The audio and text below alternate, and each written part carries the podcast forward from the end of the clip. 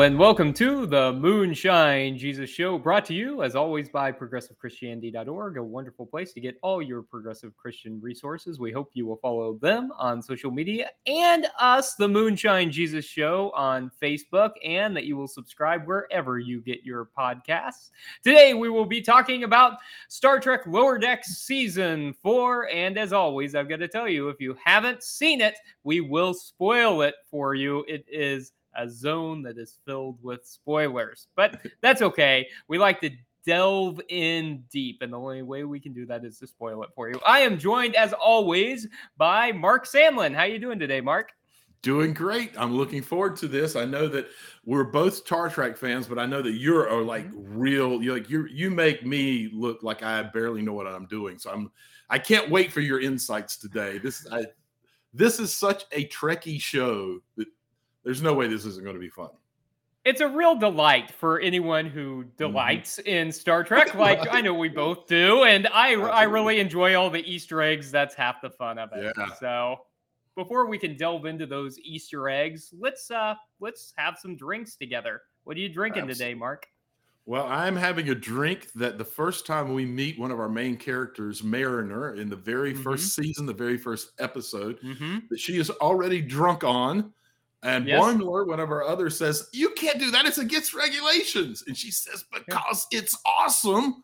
Uh, so I am having a Romulan whiskey, which is essentially uh, a whiskey sour with some blue curacao in it. And uh, I Mm-hmm. have, all, as I always do if we're doing a Trekkie show, I've got it in my Trek highball glass. So uh, I'm having a Romulan whiskey. How about you?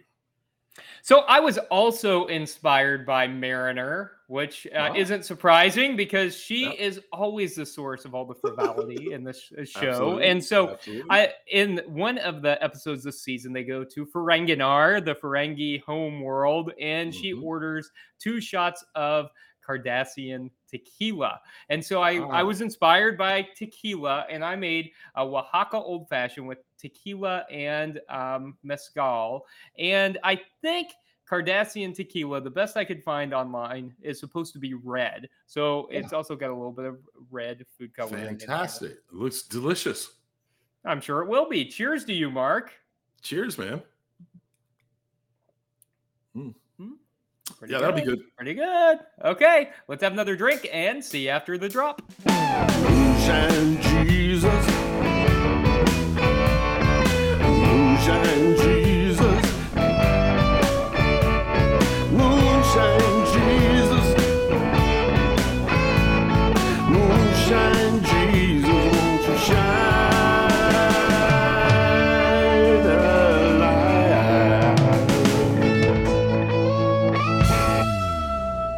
Welcome to our Geek Out section of the Moonshine Jesus show, where we, will geek out a little bit about the show. We promise we'll kind of keep it a, sh- a little bit shorter than uh, our next segment because we do want to get to that next segment, our Theo Politico segment, where we'll delve into the theology and politics uh, that this show brings to our mind. But first, let us do geek out a little bit. And for the uninitiated, Lower Decks is well, it's a it's an animated workplace sitcom set in the universe of Star Trek, and it's it's humor and fast pacing and relatable characters and the constant, as Caleb's already pointed out, Easter egg kind of frenzy with references to other titles in the franchise have made it a Trekkie's favorite kind of show. And in season four, we get to see our beloved group of ensigns mature into higher decks of the USS Cerritos. Cerritos, all of a sudden I can't say the name of the ship. Uh, but rest assured, even though they're getting promoted, that their over the top hijinks continue to rule the day. So, Caleb, and I want to talk specifically about that sort of theme that we see at the very first episode of them getting at the end of that episode, they get promotions. What are your thoughts about the gang getting promoted? I mean, they're still technically, as they point out, lower decks, but it's sort of, you know, they've moved up in the lower decks. What are your thoughts about them doing that with them this season? I thought it was a, a, smart move to see them struggle with that sense of identity. And they are just lieutenant junior grades. That is right. the second lowest rank of any commissioned officer. They use, of course, the U.S. Navy system. So, I mean, they're still very low ranking officers, but, uh, but, uh, but are taking on some leadership responsibilities. I thought it was a smart way to move uh, the plot forward a little bit while yeah. keeping them still uh, uh, in in the lower decks. And they tried a number of new strategies this season. I think this mm. was one mm-hmm. of them.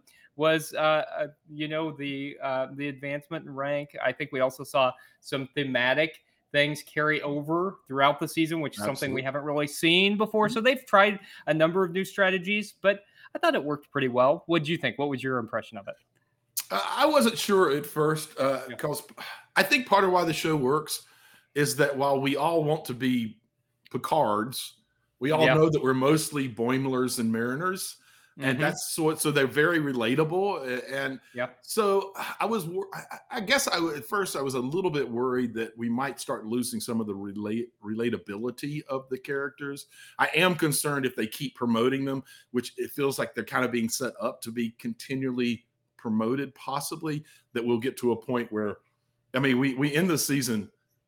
I love I, one of my favorite moments of the season where we see Boimler sitting in the captain's chair, which is sort of beautiful, but it also set off the oh gosh, I don't ever want to really see that. Uh, right. Yep. But I will say, as the season went on, one of the things I realized this allowed to happen. They, you know, they do have, they do have a little more power, and mm-hmm. because they have a little more power, they have the power to mess things up even more than they could just as ensigns. So I do kind of like the way that that played out, allowing them to to have that extra power, so that the mess ups can sometimes be a little more, a little larger and more consequential in terms of the outcomes of this. I, I, I was I was game with it, but I also I'm with you. I like the fact that we had an arching kind of theme throughout the season that pays off at the end, but that each episode still could stand completely on its own. I, I like mm-hmm. that that choice. I, I, like that kind of storytelling was really nice. One of the other things that we got at the beginning of the season was uh, kind of the addition, not completely, we, we knew a little bit about this, of, of, of Vulcan to their group. Mm-hmm. Um, what did what did you think about the choice to do that, and what did you think about how she impacts the group? Yeah, so at first, that's where I wasn't sure. I'm like, well, do we really want to be adding new characters in? This is yeah. often kind of the kiss of death for shows when they start trying to a- add in new characters and mm-hmm. uh, try to change the dynamics. But I didn't feel like she unbalanced things, actually, yeah. ultimately, that she actually added kind of a helpful dynamic that she kind of um, stood as a straight man uh, for for some of the jokes. Um, and so very much. In, in some ways, I, I thought it helped the jokes land uh, yeah. pretty strongly. And so I actually felt like she was a strong addition, uh, even though yeah. at first I wasn't sure that's the way that was going to play out. Did Did you like her? What do you think? Yeah, yeah, I really, I really do like her. Kind of the same thing. I, I like that that she kind of plays the this the straight character to all of their jokes. As a matter of fact, there's some great shots of just her facially mm, right not responding, but almost responding yeah. to some of their ri- ridiculous mm-hmm. uh, jokes and annex and all of that kind of. I really like that. I also like, you know, they had the reason she's there is because yep. the ship that she, the, the Vulcan ship that she was on, uh, didn't think that she could contain her emotions enough right. and weren't going to allow her there. And what it's, I, I love that they turned that into a positive because she seems to be a place where the other characters are um, monitoring or filtering or expressing their own feelings and getting some feedback from her. I mm-hmm. like that dynamic and how that's playing out. So um, yeah, I, I really I, I am glad they added. I'm glad they added uh, uh, T'Lyn and or yeah, and and I, I, like what she brings to the to the game. So, but just overall, yep. what did you think of Lower Deck season four? How did you feel about it? Compare it to other seasons. Um, just curious of, of, your your general sense of this season because season yeah, so, four in a lot of shows is where they lose track. It happens with I, lots of shows. Yeah, and this what and they did change some strategies here Mhm, uh, for uh, for this that were pretty noticeable. I mean, starting with the promotions uh, that that that starts the whole season, but then Mhm. the the thematic piece, I think, especially with um, with what we find out is Locarno later on, you know, uh, uh, through, uh, attacking people throughout. This is something we see little pieces of throughout, so you can kind of uh, track that. We see Mariner dealing with like some PTSD stuff, and we see her gradually getting more out of control. And so that is a change from the way Yeah. that the first three seasons of Lower Decks were structured. And it was a noticeable change. I think it did Yeah. change kind of the tone of the series, but I Mhm. don't think it was a bad change. Um, I, I think the show still held together well, but I, I, I think it's going to depend on what they decide to do next season on on whether it makes it past season uh, season five or not. Because uh, I, I I I think it's clear that they they are changing strategies a little bit, and the the strategies that they were using were strategies that worked really well. So I, I'm not sure. I, I I feel kind of maybe a little ambivalent about it, like a kind of a wait and see kind of thing. How about you? How did you feel about it? Because it was Uh, different.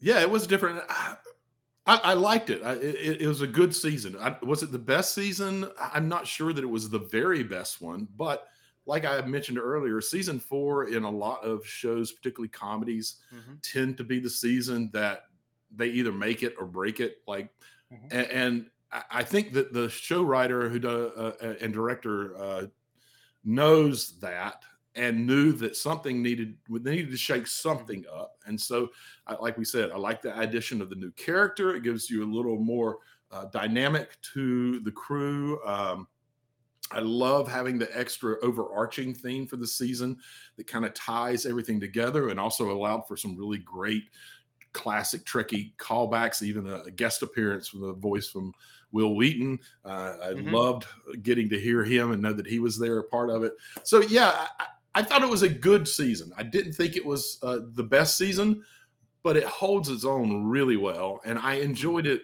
thoroughly. I, there, I don't Mhm. even think there was a episode that I just I was like, well, oh well, they can't get it right all the time. it felt like they were really no, it's yeah, consistent. yeah. All right. So you mentioned Mariner, and, and I- do want to talk a little bit about that Mhm. character because for the first three seasons, Mariner was, you know, all about sticking it to the powerful. Right? And now that she's, you know, got her first promotion up that hierarchy, uh, instead of sticking it to the powerful, we see a season of her basically sticking it to herself.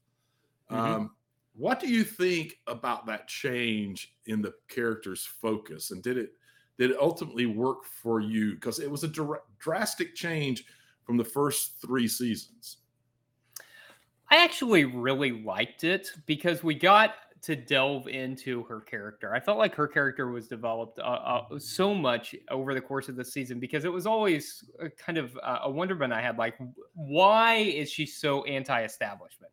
Yeah. What is she doing to um, to to get herself demoted? Why is that? I mean, there's the obvious that Yep. her mom is the captain of the Cerritos and that she doesn't maybe want to follow in her mom's steps or all of those things. Right. But this season we found out more about why that was, about her Mhm. friend who, you know, who had gone to the Enterprise and had died because she was ambitious and stuff and and that she had not dealt with that grief, Yep. that she had not processed that and that that was uh, allowing or I, informing her decisions and causing self-destructive behavior.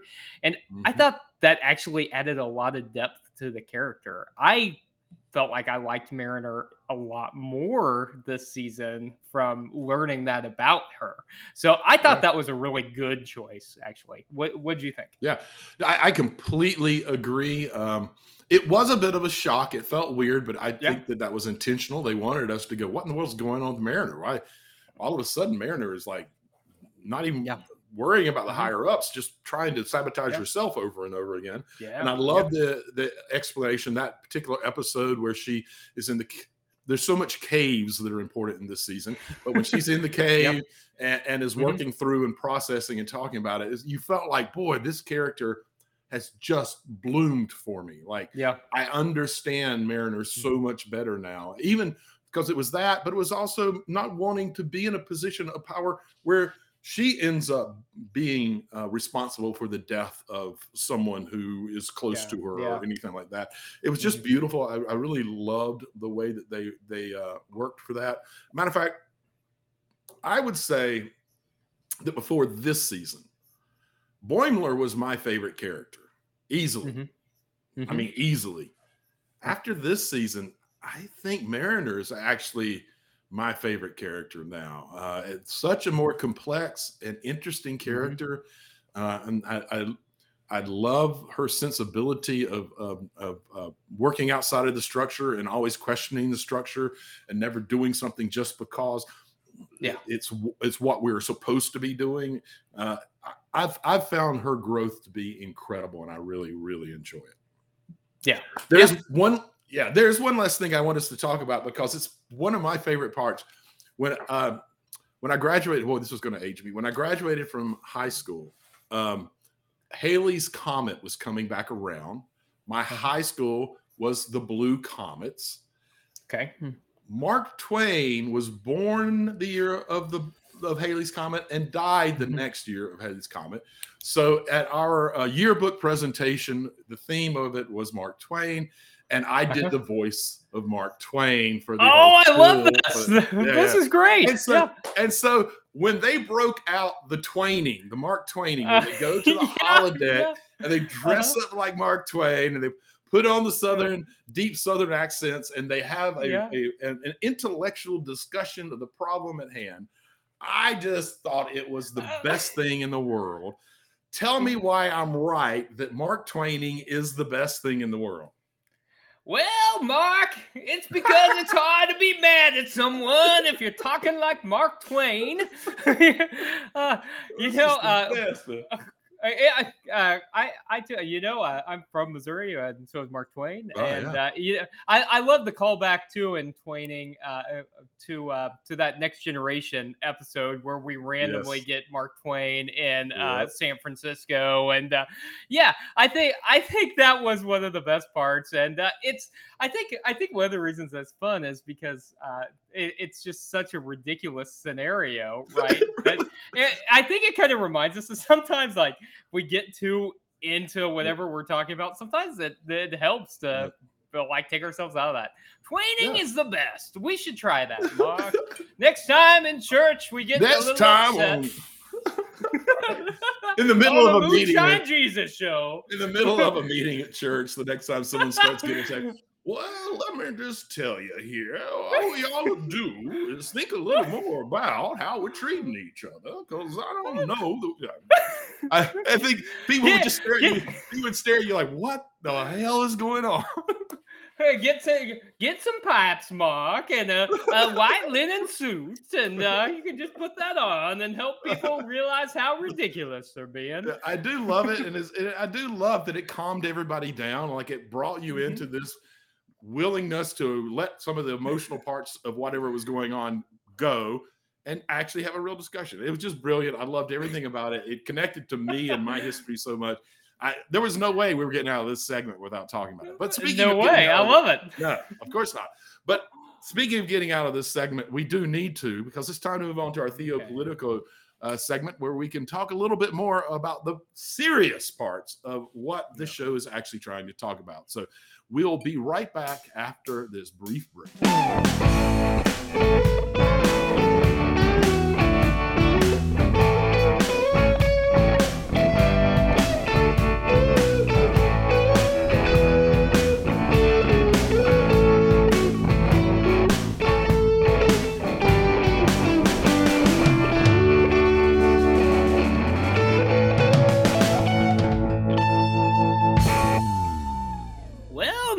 Welcome back to the Moonshine Jesus Show, where we are twaining our way through Star Trek Lower Decks. And we are moving into Love the it. Theo Politico segment.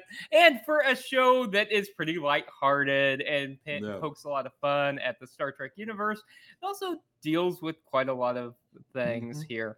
And so I think I'll start maybe broader and work my way narrower for this segment. And so, right. one of my favorite callbacks was Locarno and uh, the fact that Locarno and Tom Paris from Voyager were, you know, played by Same, the same ca- the same actor. actor. And, and that was They- that was kind of fun. And they kept But going, Don't you think he looks like no? no, no, he doesn't look anything like uh, like Tom Paris.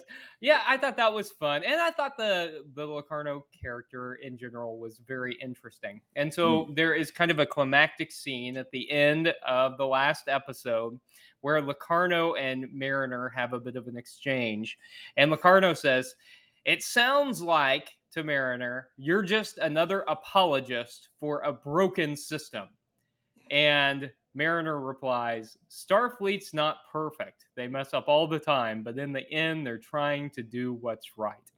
And so, Mark, that made Mm. me think about Christianity.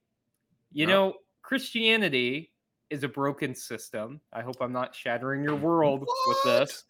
I know. I know. my entire career now. Thanks. right? So Christianity is a broken system, but at its best, which sometimes happens and a lot of times doesn't, but at its mm-hmm. best, it's trying to do what's right. I want to know Mariner decides that Starfleet is worth fighting for over the course of this season. Is Christianity worth fighting for? What do you think? Absolutely. Absolutely. I mean, what what Christianity, what all good religion tries to do is teach us how to make the world better through loving others. Maybe particularly others that we don't identify with. Um, we get it wrong a lot because there is something powerful in understanding that. There's something powerful in engaging in the world that way. And folks who are looking for power see th- that religion is capable of influencing folks because of how powerful it can be. And they then change it and try to manipulate it. And I don't only think that uh, it's worth it. I think it's it's it's what we're called to do. Like if we Mhm. actually do love other people and we really do care about them, allowing anyone to take Christianity and use it as a weapon, as a tool, as a way of manipulating other folks, uh, we have. I think immediately our response has to be to figure out how to uh, point to the faults in in approaching religion that way, and to then uh, kind of take back what Christianity is and help folks understand the real core meaning of Christianity, particularly the teachings and life of Jesus and how that should impact our lives. Uh, you set me up for a mini sermon. I apologize for that. That's good. You you are a preacher after all, and that's good. turns out. Turns out. yeah, you know, it's interesting, right? Because I get a lot of folks tell me, and I'm sure you do too, Mark, that like just give up on Christianity. Like, Oh, yeah. why even eh, like it's so broken? Why even try to fix it? And I I think you're right because the the teachings of Jesus are so compelling that they Mhm. are worth fighting for. And the church has really messed that up in a lot of ways by manipulating the teachings of Jesus into something that he never ever said and Yep. following a Jesus who never ever existed. Yeah. You know, a, a- a Jesus who the church worships as God, as divine, when you know the the real person who lived, breathed, and walked on this earth taught us about how we're supposed to fight for uh, through nonviolent revolution of the heart, supposed to uh, Mhm. fight for, create a world in which there's justice for all people. And so I think that that kind of a world is worth pursuing. The reign of God, the basileia of God, is worth pursuing. And so Yeah. I I agree with you. I think that it's it's worth fighting for. Even though the system is so broken, and uh, I, I think that's one thing as progressive Christians we try to do. So one of the other pieces of this scene, Mark, that I want to ask you about Yeah. is um, that Locarno has gotten to this place by appealing to the lower decks Absolutely. and people who feel like they don't have any power. And so he wants to establish a new coalition, this Nova Squadron, and it is supposed to be a coalition of equals right. that falls apart then when Locarno takes charge and starts giving orders. So I want to ask you this question in a specific way. There is a rich history of Christian anarchy. And so I'm curious, Mark, can a coalition of equals really exist? Or does someone ultimately have to take charge? What a great question. um, a question that's been debated for ages, uh, and we know that there is no correct answer. Here is my answer, though. Um, a well structured organization of folks who are seen as equals but play to the strengths of each individual has a great chance of surviving and living into who we claim to be in terms of folks who promote the equality of all people. Um, it takes a lot of structuring, a lot of defining of how do we relate to each, each other? How do we operate?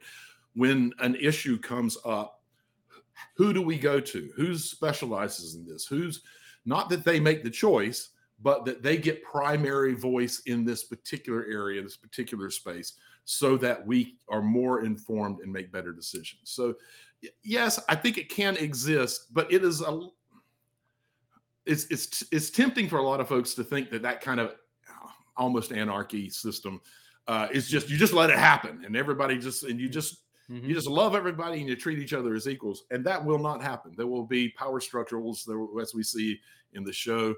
Uh, but if it's well defined and, and if it's structured from a place of love and recognizing the value of each person i think it's very doable. Um, I, a matter of fact i think that's how churches should be structured.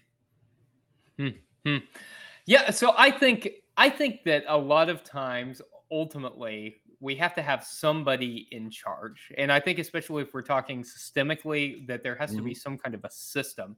But I think where we fall short a lot of times is exactly what you're talking about is that there are such unequal ba- uh, balances of power, that there's such uneven power structures that uh, that ultimately it becomes uh, kind of an unjust kind of system. And so I think that I, I'm not sure that like Christian anarchy, and I'm talking like outside of a church Sure. kind of space, but like like in a in a society, I'm not sure that that that really works. I think ultimately people grab power, and and you're No. better off to um, to set up a system, but. I, I think that the way the system works is whenever people are actually able to be held accountable, whenever people are actually able to have uh, And, you know, consequences. Yeah. In, in a lot of ways, I think we're saying the same thing because I'm saying even within Yeah. the system that I'm arguing for, that there will be Yeah. people who are um, highly skilled at administration and set down. Mhm. Here's how we Mhm. operate, and uh, your job will be to call people out when they're not operating within the system that we've created. Mm. Yeah, And so I think, you know, depending on what you're saying in charge of, there would be folks who are in charge to help help make sure that that everyone is recognizing the system and appreciating it and acting appropriately within it, which is the kind of leadership that has to happen, or people who want power will grab at it and create an No. unhealthy system. No, It's weird, no, weird no, right? Never. I- Yeah. Yeah. So uh, so let's stay on this theme of these the lower decks, the empowerment of the lower decks. So is there something then that that that is saying about our society, um, about uh, people who are disenfranchised and uh, and uh, a struggle for power? Does that relate in any way to anything that we see in our society today? Well, I mean, folks who we would say, at least on the social economics striatus, would be in the more lower quadrants. Um, I, I, I think we lose out when we don't provide space for them to have emphasis in the, the things that they are most skilled at. But I also think right now we've got a real problem because the system is structured so that they work so hard at surviving that they're not able to um, gain places where they can have enough power that they can use their gifts and skills for the betterment of the community. Um, so, I, yeah, I see, I see some parallels, but I think one of the things that doesn't happen in lower decks is that the system is stacked against them so much that all they're trying to do is survive and they can't Mhm. reach and strive for finding more ways to express their skill sets. but in our world, that's certainly what happens, in my opinion. I think yeah, yeah, absolutely. That's what happens in our world. You know, we make it impossible for people to be able to escape uh, from you know disadvantaged positions in society, marginalized Yeah. positions in society, and yes, we absolutely stack things against folks. So um, I want to switch gears a little bit and. Yeah. Uh, Talk about Mariner because she is such a, an important part of this, and her journey is an important part of this season. And Mhm. so um, her anger is a, a part of all of this as well. So, uh, Mark, I'm, I'm curious. So, we find out that Mariner's self destructive behavior is a lot about uh, her trauma that she has experienced. And so, I'm, I'm curious what impact does unresolved trauma have on us and the way we interact with the world? Yeah, well, I mean, unprocessed trauma is actually probably one of the most hurtful things for individuals. And unfortunately, we're in a society that's structured so that we almost shame people who are trying to process their trauma.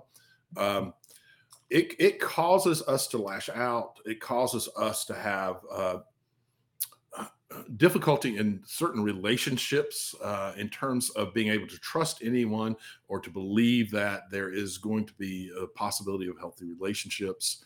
Um, and it will just about destroy your life because you look for it because Mm. we we are so bad in in the United States in particular with our system of healthcare for mental health and so bad in terms of the way that society allows a person to process or not process that out loud actually almost shames them. You you end up in a space where you're you're stuck with what uh, has happened to you and not any way to work yourself through it in a healthy space.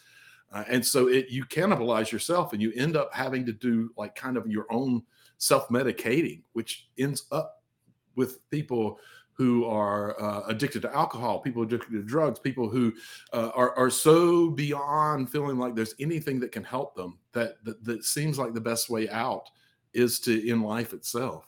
Uh, we we have a really messed up system in Mhm. terms of our inability to help people process trauma um, and and we really have to step up the game and get a lot better at it Yeah, I, I think you're 100% right. Uh, we we do make people feel ashamed, um, and like their life experiences are not significant enough to really justify the trauma that people feel.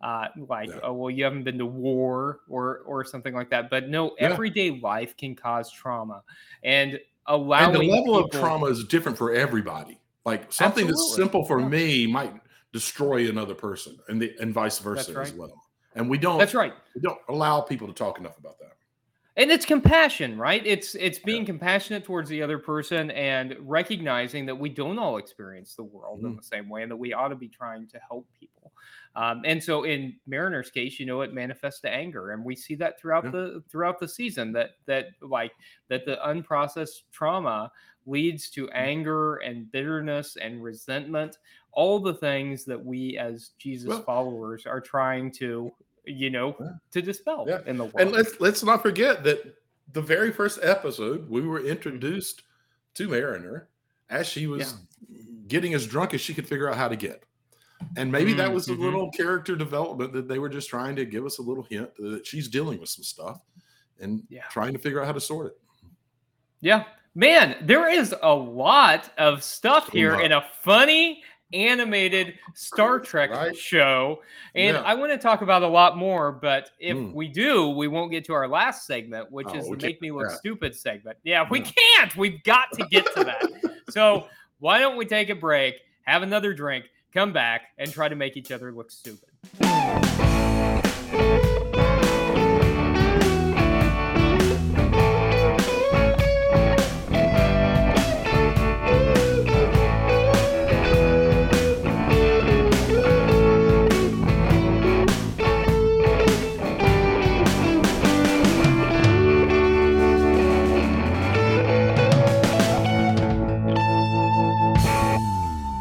Welcome back to the Moonshine Jesus Show. As Caleb has just pointed out, we are now entering into our make me look stupid segment. And sometimes we do try to make our co-hosts look stupid. Other times we have large points of curiosity. Um, and that's what I have for you today, Caleb. I have this very large piece of curiosity. You and I know that we, we're both Star Trek, Star Wars fan. I Mhm. probably know a little bit more about Star Wars than you do. You probably know a little bit more about Star Trek than I do. So I, I'm going to my my biggest Trekkie friend and asking a very simple question. What are your hopes for season five? We know we're getting a season five. What are you hoping you see in season five? Like in storyline or all that kind of thing. Yeah, so I- I think um, uh, one thing that was kind of fun this season that we didn't really get to talk about was the relationship with technology, and we saw kind of benevolent technology. We had at if least two shows where it was the theme of the show. Yeah. the theme of the show. I I think that's going to be a theme that we're going to Okay. see more of. And I think this is interesting because since Yeah. I'm putting on my ultimate Trek fan hat here, Mhm. Star Trek yeah. has traditionally had a very optimistic view about both humanity and technology and the way we Yeah. relate to each other. And we saw something different here. We saw uh, malevolent technology and the way that we deal with technology that is not uh, behaving as it should. And I think that Yeah. deals with some of the fear that we're experiencing as a society. I'd like to see that explored a little bit more because I think that's something Mhm. unique uh, that Star Trek hasn't explored a lot and is very relevant to the AI conversations that we're having as a society right now. And I would I would like to see them. Uh, I think uh, deal with some uh, promotion, demotion kind of stuff. I, I think it would be fun to see people get demoted and how that Yeah. impacts them if one of them gets left behind. Uh, I, I think that's kind of fun to, to see. So, uh, I, and I, I do think I'd like to see some more character development of some other characters. I think it's Yeah. going to be interesting to see Tendi as she goes Mhm. back to the Orion homeworld and what that's going to mean, how she's going to come back. Because I think uh, obviously eventually she'll come back to Starfleet. I think, uh, Oh, yeah. and so it'll be interesting to see what that character arc looks like. That's what I expect and hope to see over the next season. How about you, Mark? What do you want to say? Uh, well, it's interesting you brought up Tendi because we didn't really talk about Tendi any in, in this Yep. episode, and I think she's quickly becoming one of the more interesting characters when, as Mhm. we've learned about her family background and who they are and how she relates to them and how she's choosing Starfleet over them.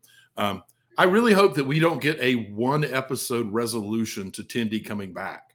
As a matter of fact, I hope we get multiple episodes of Tendi coming back. Um, and we get a little more experience of Orion and what's going on there and what those particular types of pirates look like and what they do. Uh, I would even love it if Tendi becomes sort of a, a secret agent almost, learning more about what they're doing and reporting back to some higher government there or back to Starfleet. But here's what I really want to happen I Mhm. want that, I want several episodes of that. Then I want for the first time in five seasons to see an extended episode, more than like a- an hour to an Mhm. hour and a half. And I want it to be a reverse Strange New Worlds crossover. Ah, I they to come see to the animated. as animated characters and help resolve the issue with getting Tendi back to uh, to the ship and to her crew. I would love that. It's probably not going to happen, but in my head, it, it- it seems like too good not to do. Probably won't happen. I really like that because we did get a flavor of them in animated yeah. form at the end of this Just a little crossover. It felt like Yeah, a so- tease to me. It felt like, all right, one day you're going to get this. I don't know. I know. Yeah, We'll I would like to We'll see, see. that. I would like to see that as well. I think that's fun. Okay, so Mark, um, let's see. I've been thinking about what question. I've got several questions I want to ask you, but I think Fair I'm enough, just going to ask you a, a fun question that I'm just Great. curious what your answer is. Yeah.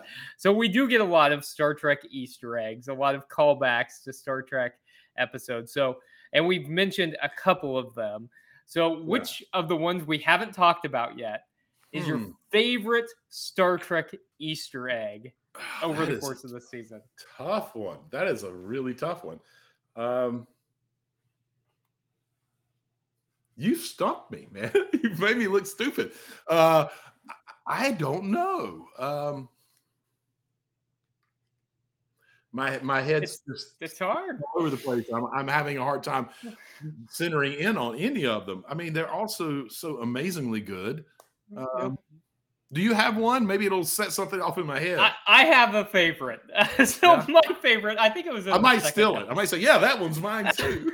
it was in the second episode where Sha- where Shax and um oh and the the commander um uh, help me with his name uh, oh ransom uh Shax Ransom, and yeah. Ransom were were in those leotards and we're doing the stretching like Beverly Crusher and Deanna Oh, Troi yeah. in that old uh, Star Trek Next Generation episode. Just the most i mean because it was the most ridiculous thing right for them to be just stretching back and forth and talking. And it was so hilarious to see Shax and ransom uh, uh, just dressed like that and doing that. That was my that was one of my favorite uh moments of the whole a whole season i just like I that. gotta admit that is so good. I, I I I can't come up with another one right now. Anyway, I wouldn't even want to try to because you're right. I remember just bursting out laughing when that happened. It's just so you knew exactly what they were doing, like what they were Right. mocking, and it was Right. those two guys doing it, which made it his, absolutely hysterical, absolutely hysterical. So So, so Yeah, you- next time, Mark, I think we should do this. Episode. We should come in those leotard. We'll just come in the leotard. we'll just come and do the stretches. Yeah. I'm not. I'm not sure that people want to see that, but okay. okay. Well, yeah. It's it's digital, Mark. A lot's left of the imagination. yeah. Uh, okay. If you Oh, say okay. so. So anyway, uh, we need to do a little bit of housekeeping here. Talk about uh, the next couple of weeks, uh, what we're going to be doing. So I am going to be uh, on a tr- trip this coming weekend. I won't be coming back in time for us to do the Moonshine Jesus show uh, next week. So we're going to take a week off there, but we will be back on November twentieth. And Caleb, I know exactly the sh- the what we need to review okay. because it will. A lot of times we give people a notice and they only have a few days Yeah. to catch it Right. b- before. Yeah, This will give everybody two weeks, that's a and it's time. one of the one of the biggest releases this year, as far as I'm concerned. Mm. I haven't been Yeah. this excited about a Marvel release in a while, and it's called Yeah. The Marvels. The Marvels. we, yeah. sh- we should come back and talk about the Marvels. Um, I'm almost tempted to say, since we take the week off before, we should do a double episode. I don't think people would stay around and listen to us jabber that long, but I think this is going to be a show that is packed full of things to talk about. And, you know, when's the last time that we've seen a superhero movie that has three female leads? I am cannot think of a time. so excited. It's amazing. I, I, I think it's going to be incredible. I, I think I, it's a part of me that can't help but feel like it might somewhat reinvent the superhero movie having three female leads in a really, really good way. I I hope so. Uh, you know, I would love to see a really good superhero movie. I I'm Mhm. ready for one of those. It's been a little while since I've seen one, Yeah. so I would like Absolutely. that. But you know, Mark, you know, I think uh, the cool thing about a double show would be think of like after all the alcohol we've consumed. You know, No. think of how fun we would be by the end of that double show. Yes. we I'm not know- uh, sure- What are we even talking about, Mark? Who We knows? would, we'd be talking about stuff that only the two of us care about. I think we would know exactly what we're talking about, but everybody else is like, true. why are they why are they so what- fixated on that? Why are they so like all right, y'all really are geeks because now oh. you're just really letting it all show. Yeah. But we are. I mean, we are. is- I don't mind. we- we are. mind Yeah, it's true. All right. True. So that's the plan. So we're going to take a Okay, week off. We'll come back. We'll do the Marvels. Uh, and, and again, I, I always say thank you all. Uh, thank you, particularly the folks who watch live and stick with us through the entire show. Cannot tell you how much we appreciate you, but just as much, we really appreciate all of you who sign up for the podcast and download it and keep up with the show. Caleb and I, we both talk about this all the time. This is our favorite part of our week. I look Mhm. forward to coming and doing this and and having the excuse of I'm sorry, I, I have to watch this. It's for the show. Uh, it's a great excuse to have. It's a great excuse to have. Yeah. Um, Yeah. But we're both lu- lucky enough to have partners that are supportive, so it wouldn't really matter anyway. But it is a good excuse to have. we appreciate all of you listening because that does allow us to do the show, and y'all are the best for allowing that for us. So thank you from both me and Caleb. And uh, with that said, we'll see you the next time on the Moonshine Jesus Show. Moonshine Jesus.